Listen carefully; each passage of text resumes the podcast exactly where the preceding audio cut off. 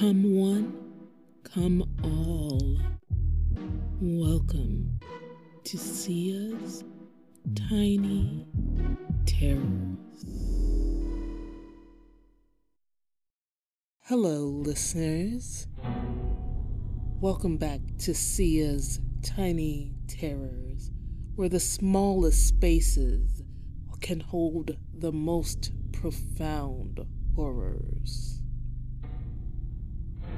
Tonight's tale takes us to a seemingly safe haven, a young girl's stay with her grandmother. But safety turns to terror as something begins to squeeze through the tiny gap under her door. Prepare to be chilled to the bone as we unravel the mystery of the Inch Man.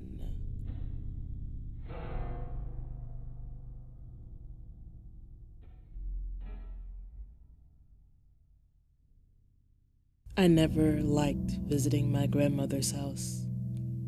Her home was surrounded by tall grass on all sides, with only a small square around the building and access to the dirt road cut out.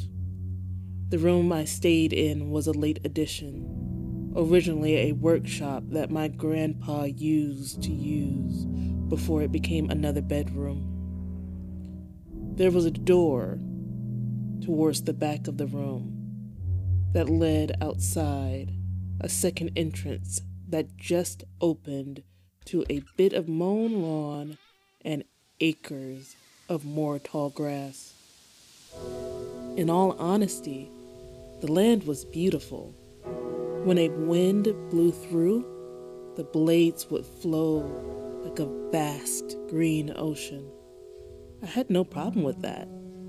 It was the bugs that I hated. There was space under that outside door, about an inch. And if I didn't keep a towel firmly wedged into the long gap, I'd be awakened by grasshoppers or the occasional cricket chirping away. I had to spend all day tracking them down to release them back into the grass.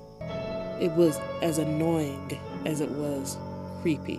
I asked my grandmother to replace the door, but she said it was too much of a bother and to get over it. She was old school and would constantly tell me about how she and her siblings slept out on the porch during the summer and that a few bugs wouldn't kill me. I asked her about snakes and she brushed me off, complaining to my parents about how city life had softened me. I gave up trying to reason with her and just made sure a towel was always jammed under it. That seemed to handle it for the most part, until one summer night. I woke up from scratching at the door. I sat up in bed and looked over at it, but nothing seemed to be off. I tried to lay back down, but the scratching started up again. I was back up and turned on the lights for a better view. I saw some movement in the terry cloth and looked for the old boot I kept next to the bed in case of snakes. The fabric shifted and began to ease back from the door. A dark gray worm or serpent looked like it was doing it. No, 2, 3. Then they pulled back, and I could see the fingernails caked with filth.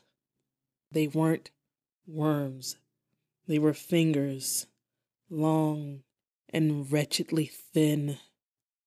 They kept working until the towel was completely pushed back. Then, with a sudden swipe, the towel flew across the floorboards to the side.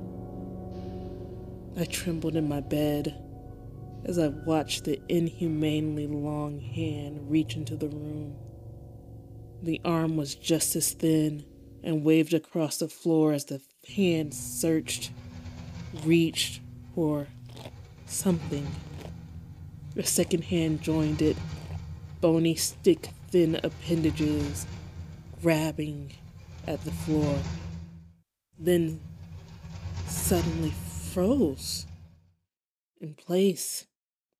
I leaned over the edge of the bed to study them better, holding my breath, when they slapped the wood with a loud crack, causing me to squeak out in fear.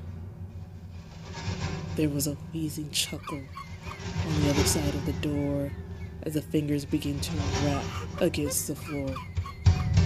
They then sank into a grip, and the arms began to pull more and more of the arm began to show under the door.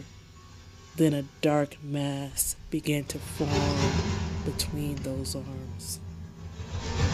It was hair. Short, wispy black hair began to show before I saw more gray flesh that made my stomach churn. Pressed flat like the head of a coin, a face began to appear under the door.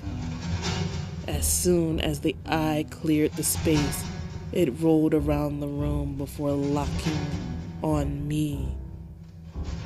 The chuckling grew in intensity, as did the effort for the flat man to pull himself further into my room. He made it just above his skeletal pelvis and sat up, cracking its spine, turning its flat head to look at me and smile. I was frozen, screaming, and suddenly I felt a strong pain in my arm as I was snatched from the bed. My grandmother didn't say a word. She just yanked me from the room and through the house. We didn't run, and I couldn't stop screaming. I could hear vague scraping and struggling from my bedroom, but she never looked back. We didn't stop until she shoved me into the passenger seat of her car and got in the driver's seat herself. As we drove off, I could see a bony figure on the porch. The figure had to be at least 7 feet tall in height and waved after us. The moon reflected on its flat face and its long fingers on its two arms, shifting back and forth, waving at us until we were out of sight.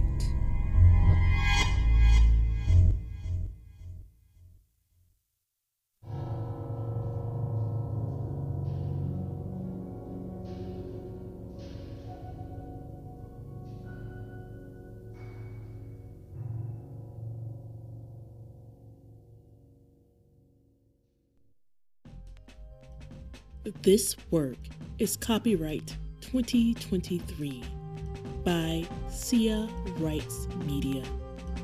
All rights reserved. No duplication or reproduction of this work is permitted without the written consent of Ceia Rights Media. Ceia Rights Media is a subsidiary of Cut and Deliver.